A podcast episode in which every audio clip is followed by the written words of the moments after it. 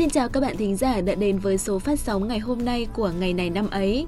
Lời đầu tiên, thay mặt cho ban biên tập của chương trình, xin được cảm ơn tất cả các bạn đã bấm nghe chương trình của chúng mình ngày hôm nay. Như thường lệ thì số phát sóng này, chúng mình sẽ tiếp tục chia sẻ cho các bạn những thông tin rất thú vị và cả những bài học cuộc sống, những sự kiện lịch sử đáng chú ý. Vậy nên hãy sắp xếp một góc thật yên tĩnh, cầm chiếc tai nghe và hãy hòa cùng những điều thú vị sắp tới các bạn nhé. Nhưng mà trước khi bắt đầu chương trình ngày hôm nay thì mình muốn chia sẻ với các bạn một câu chuyện. Câu chuyện tử tế mà đã được chia sẻ rất nhiều trong những ngày gần đây. Các bạn thân mến, ngày 16 tháng 5, mạng xã hội đã chia sẻ một đoạn clip ghi lại hình ảnh một chiến sĩ cảnh sát giao thông đứng nghiêm và giơ tay chào khi thấy đoàn xe chở cán bộ y tế tham gia chống dịch COVID-19 từ tỉnh Quảng Ninh chi viện cho Bắc Giang. Đoạn clip đã ngay lập tức được chia sẻ chóng mặt với hàng ngàn bình luận khen ngợi từ cộng đồng mạng. Giữa trưa nắng, hình ảnh một cảnh sát giao thông đứng nghiêm, giơ tay chào đoàn cán bộ y bác sĩ đã gây ra sự xúc động mạnh cho toàn người dân. Được biết, cảnh sát giao thông trong đoạn clip này chính là Trung úy Tống Ngọc Kiên, đội cảnh sát giao thông Yên Dũng. Anh Kiên được phân công chốt trực tại vị trí tỉnh lộ 293. Anh Kiên chia sẻ rằng, việc 200 cán bộ y bác sĩ Quảng Ninh tình nguyện lao vào tâm dịch ở Bắc Giang để hỗ trợ công tác chữa trị COVID-19 đã khiến anh cảm thấy rất xúc động. Anh đã không kìm nén được sự xúc động đó nên đã đứng ra chào đoàn công tác. Việc làm đó một mặt là để đón đoàn công tác, một mặt cũng như là để cảm ơn tới những y bác sĩ của Quảng Ninh, hàng xóm của Bắc Giang. Trước đó, theo đề nghị của Ủy ban Nhân dân tỉnh Bắc Giang, thì tỉnh Quảng Ninh sẽ tổ chức đoàn y tế cấp tốc sang chung tay cùng với Bắc Giang phòng chống dịch COVID-19. Các bạn thân mến, Bắc Giang hiện là một trong những điểm nóng về dịch bệnh của cả nước với những ca COVID-19 mới liên tục xuất hiện. Điều đáng ngại nhất là tình hình dịch COVID-19 đang diễn biến hết sức phức tạp trong các khu công nghiệp. Hy vọng với sự chung tay giúp đỡ của cả nước, Bắc Giang sẽ nhanh chóng kiểm soát được tình hình dịch bệnh. Các bạn thân mến, chúng ta có thể thấy rằng một hành động nhỏ trong một khoảnh khắc bất ngờ cũng có thể khiến cho bất kỳ ai nhìn thấy cũng phải xúc động. Trong thời điểm khó khăn này, các y bác sĩ quả thực là những người hùng. Hãy biết ơn họ và tiếp thêm tinh thần cho họ để họ bảo vệ tất cả chúng ta. Cảm ơn các bạn đã lắng nghe phần chia sẻ này. Còn ngay bây giờ, hãy cùng bắt đầu với số phát sóng ngày hôm nay.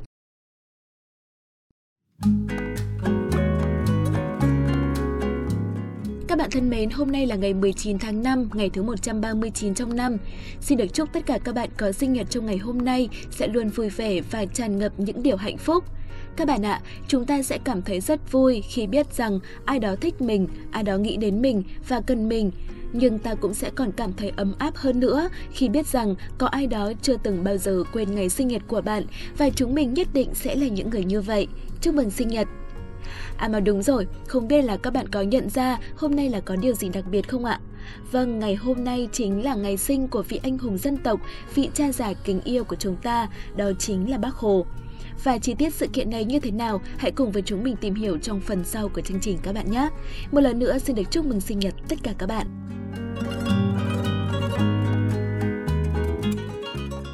Tiếp theo đây chúng mình sẽ cùng đến với câu danh ngôn vô cùng ý nghĩa của ngày hôm nay và hãy xem nó là gì nào.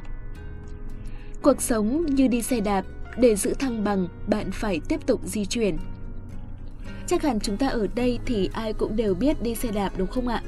Khi đó ta sẽ nhận ra một điều, nếu như để xe đạp đứng yên mà không có điểm tựa để giữ thăng bằng thì xe sẽ ngã. Muốn xe có thể giữ thăng bằng trên mặt đất, chẳng có cách nào khác ngoài việc chúng ta phải luôn luôn đạp và di chuyển nó về phía trước. Cuộc sống của chúng ta cũng như vậy thôi. Nếu không chịu di chuyển, chúng ta sẽ mãi mãi chỉ dậm chân một chỗ và không thể tiến về phía trước. Điều đó có thể khiến chúng ta ngã quỵ. Vì vậy, hãy suy nghĩ thật tích cực lên và hãy không ngừng tiến về phía trước để cho bản thân chinh phục những tầm cao mới. Muốn thành công, ta phải luôn vận động và tiến lên. Tiếp theo, chúng ta sẽ cùng đến với phần quan trọng nhất của mỗi chương trình. Hãy cùng với hai MC của chúng mình điểm qua những sự kiện nổi bật trong ngày 19 tháng 5 hôm nay.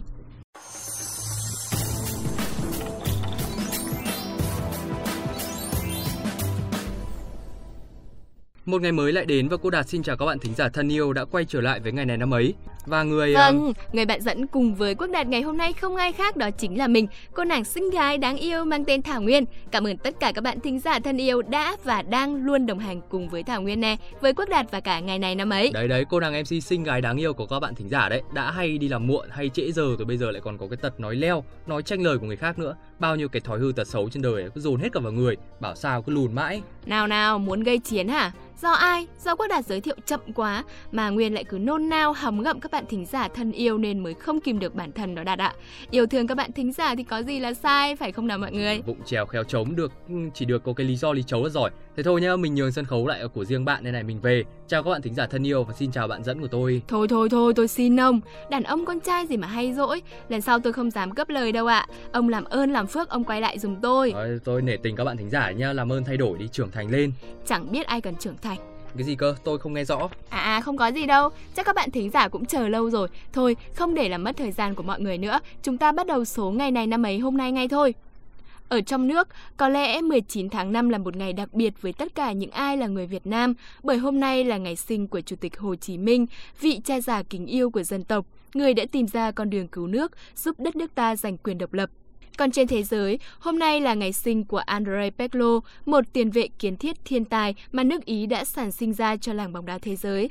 Bây giờ xin mời các bạn cùng tới với những thông tin chi tiết.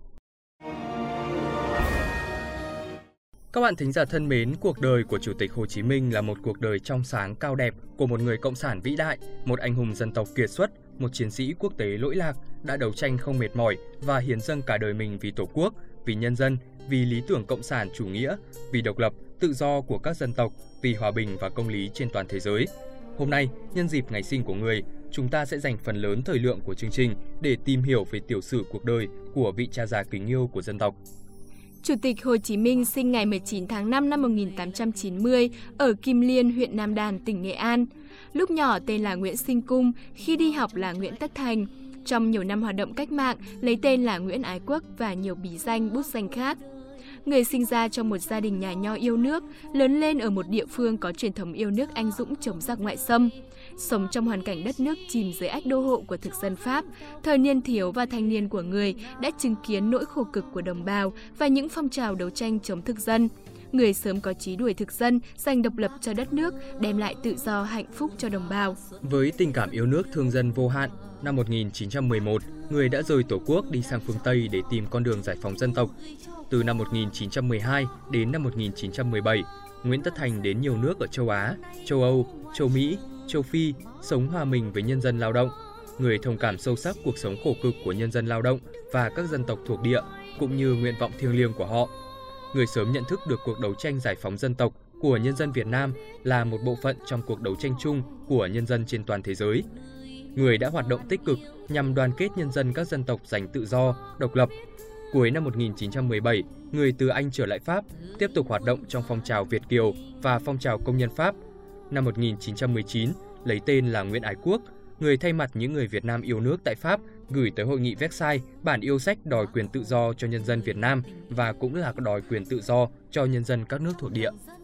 Dưới ảnh hưởng của cách mạng tháng 10 Nga năm 1917 và luận cương của Lenin về vấn đề dân tộc và thuộc địa, tháng 12 năm 1920, Nguyễn Ái Quốc tham dự đại hội lần thứ 18 Đảng Xã hội Pháp và người bỏ phiếu tán thành Đảng gia nhập Quốc tế 3, Quốc tế Cộng sản và trở thành một trong những người sáng lập Đảng Cộng sản Pháp. Từ một người yêu nước trở thành người cộng sản, người khẳng định con đường cách mạng giải phóng dân tộc trong thời đại mới là con đường của chủ nghĩa Mark Lenin và cách mạng tháng 10 Nga vĩ đại. Năm 1921, cùng với một số người yêu nước của các thuộc địa Pháp, Nguyễn Ái Quốc sáng lập Hội Liên hiệp thuộc địa. Tháng 4 năm 1922, Hội ra báo Người cùng khổ nhằm đoàn kết, tổ chức và hướng dẫn phong trào đấu tranh giải phóng dân tộc ở các thuộc địa. Nhiều bài báo của người đã được đưa vào tác phẩm Bản án chế độ thực dân Pháp, xuất bản năm 1925. Đây là một công trình nghiên cứu về bản chất của chủ nghĩa thực dân, thức tỉnh và cổ vũ nhân dân các nước thuộc địa đứng lên tự giải phóng. Tháng 6 năm 1923, Nguyễn Ái Quốc từ Pháp sang Liên Xô, người làm việc trong quốc tế Cộng sản. Tháng 10 năm 1923, tại Hội nghị Quốc tế Nông dân lần thứ nhất, Nguyễn Ái Quốc được bầu vào Hội đồng Quốc tế Nông dân. Người là đại biểu duy nhất của nông dân thuộc địa được cử vào đoàn chủ tịch của hội đồng. Người tham dự Đại hội Quốc tế Cộng sản lần thứ 5, Đại hội Quốc tế Cộng sản Thanh niên lần thứ 9 Đại hội Quốc tế Công hội Đỏ, người kiên trì bảo vệ và phát triển sáng tạo tư tưởng của Lenin về vấn đề dân tộc và thuộc địa, hướng sự quan tâm của quốc tế cộng sản tới phong trào giải phóng dân tộc. Nguyễn Ái Quốc là ủy viên thường trực Bộ Phương Đông, trực tiếp phụ trách Cục Phương Nam của Quốc tế Cộng sản. Tháng 11 năm 1924, Nguyễn Ái Quốc về Quảng Châu, Trung Quốc, chọn một số thanh niên Việt Nam yêu nước đang sống ở Quảng Châu, trực tiếp mở lớp huấn luyện đào tạo cán bộ Việt Nam. Các bài giảng của người được tập hợp in thành cuốn sách Đường Cách Mệnh, một văn kiện lý luận quan trọng đặt cơ sở tư tưởng cho đường lối cách mạng Việt Nam. Năm 1925, người thành lập Hội Việt Nam Cách mạng Thanh niên, ra báo Thanh niên, tờ báo cách mạng đầu tiên của Việt Nam nhằm truyền bá chủ nghĩa Mark Lenin về Việt Nam, chuẩn bị thành lập Đảng Cộng sản Việt Nam. Mùa xuân năm 1930, người chủ trì hội nghị thành lập đảng họp tại Cửu Long gần Hương Cảng, thông qua chính cương vắn tắt, sách lược vắn tắt, điều lệ vắn tắt của Đảng Cộng sản Việt Nam, đội tiên phong của giai cấp công nhân và toàn thể dân tộc Việt Nam, lãnh đạo nhân dân Việt Nam tiến hành cách mạng giải phóng dân tộc. Ngay sau khi ra đời, Đảng Cộng sản Việt Nam đã lãnh đạo cao trào cách mạng 1930-1931, đỉnh cao là Xô Viết Nghệ Tĩnh, cuộc tổng diễn tập đầu tiên của cách mạng tháng 8 năm 1945. Ngày 28 tháng 1 năm 1941, người về nước sau hơn 30 năm xa Tổ quốc. Bao nhiêu năm thương nhớ đợi chờ khi qua biên giới, người vô cùng xúc động. Tháng 5 năm 1941, người triệu tập hội nghị lần thứ 8 Ban chấp hành Trung ương Đảng, quyết định đường lối cứu nước trong thời kỳ mới. Thành lập Việt Nam Độc lập Đồng minh Hội, tức là Việt Minh, tổ chức lực lượng vũ trang giải phóng, xây dựng căn cứ địa cách mạng. Tháng 8 năm 1942, lấy tên là Hồ Chí Minh, người đại diện cho mặt trận Việt Minh và phân hội Việt Nam thuộc Hiệp hội Quốc tế chống xâm lược sang Trung Quốc tìm sự liên minh quốc tế cùng phối hợp hành động chống phát xít trên chiến trường Thái Bình Dương. Người bị chính quyền địa phương của tường giấy thạch bắt giam trong các nhà lao của tỉnh Quảng Tây. Trong thời gian 13 tháng bị tù, người đã viết tập thơ Ngục Trung Nhật Ký với 133 bài thơ chữ Hán. Tháng 9 năm 1943, người được trả tự do. Tháng 9 năm 1944, người trở về căn cứ Cao Bằng tháng 12 năm 1944, người chỉ thị thành lập đội Việt Nam tuyên truyền giải phóng quân, tiền thân của quân đội nhân dân Việt Nam. Cuộc chiến tranh thế giới thứ hai bước vào giai đoạn cuối với những thắng lợi của Liên Xô và các nước đồng minh. Tháng 5 năm 1945, Hồ Chí Minh rời Cao Bằng về Tân Trào, Tuyên Quang. Tại đây, theo đề nghị của người, Hội nghị toàn quốc của Đảng và Đại hội Quốc dân đã họp quyết định tổng khởi nghĩa. Đại hội Quốc dân đã bầu ra Ủy ban Giải phóng dân tộc Việt Nam, tức chính phủ lâm thời, do Hồ Chí Minh làm chủ tịch. Tháng 8 năm 1945, người lãnh đạo nhân dân khởi nghĩa giành chính quyền trong cả nước. Ngày 2 tháng 9 năm 1945, tại quảng trường Ba Đình lịch sử, người đọc tuyên ngôn độc lập, tuyên bố thành lập nước Việt Nam Dân Chủ Cộng Hòa, người trở thành vị chủ tịch đầu tiên của nước Việt Nam độc lập.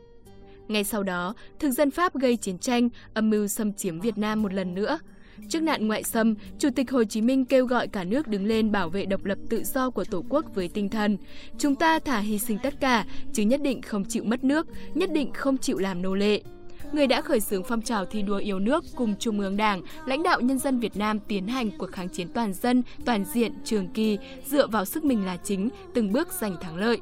Tại đại hội lần thứ hai của Đảng vào năm 1951, người được bầu làm Chủ tịch Đảng Lao động Việt Nam, dưới sự lãnh đạo của Trung ương Đảng và Chủ tịch Hồ Chí Minh, cuộc kháng chiến thần thánh của nhân dân Việt Nam chống thực dân Pháp xâm lược đã giành thắng lợi to lớn, kết thúc vẻ vang bằng chiến thắng lịch sử Điện Biên Phủ, giải phóng hoàn toàn miền Bắc. Từ năm 1954, người cùng Trung ương Đảng Lao động Việt Nam lãnh đạo nhân dân xây dựng chủ nghĩa xã hội ở miền Bắc và đấu tranh giải phóng miền Nam, thống nhất Tổ quốc. Năm 1964, đế quốc Mỹ mở cuộc chiến tranh phá hoại bằng không quân đánh phá miền Bắc Việt Nam người động viên toàn thể nhân dân Việt Nam vượt qua khó khăn gian khổ, quyết tâm đánh thắng giặc Mỹ xâm lược. Người nói, chiến tranh có thể kéo dài 5 năm, 10 năm, 20 năm hoặc lâu hơn nữa. Hà Nội, Hải Phòng và một số thành phố xí nghiệp có thể bị tàn phá, song nhân dân Việt Nam quyết không sợ, không có gì quý hơn độc lập tự do. Đến ngày thắng lợi, nhân dân ta sẽ xây dựng lại đất nước ta đàng hoàng hơn, to đẹp hơn. Từ năm 1965 đến năm 1969, cùng với Trung ương Đảng, người tiếp tục lãnh đạo nhân dân Việt Nam thực hiện sự nghiệp cách mạng trong điều kiện cả nước có chiến tranh, xây dựng và bảo vệ miền Bắc, đấu tranh giải phóng miền Nam, thực hiện thống nhất đất nước.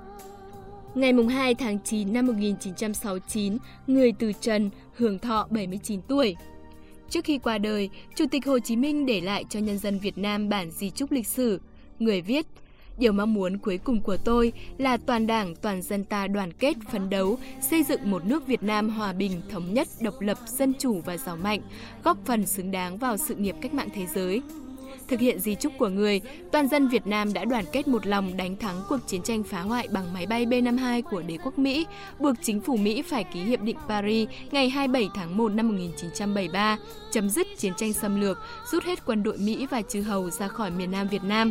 Mùa xuân năm 1975, với chiến dịch Hồ Chí Minh lịch sử, nhân dân Việt Nam đã hoàn thành sự nghiệp giải phóng miền Nam, thống nhất Tổ quốc, thực hiện được mong ước thiêng liêng của Chủ tịch Hồ Chí Minh.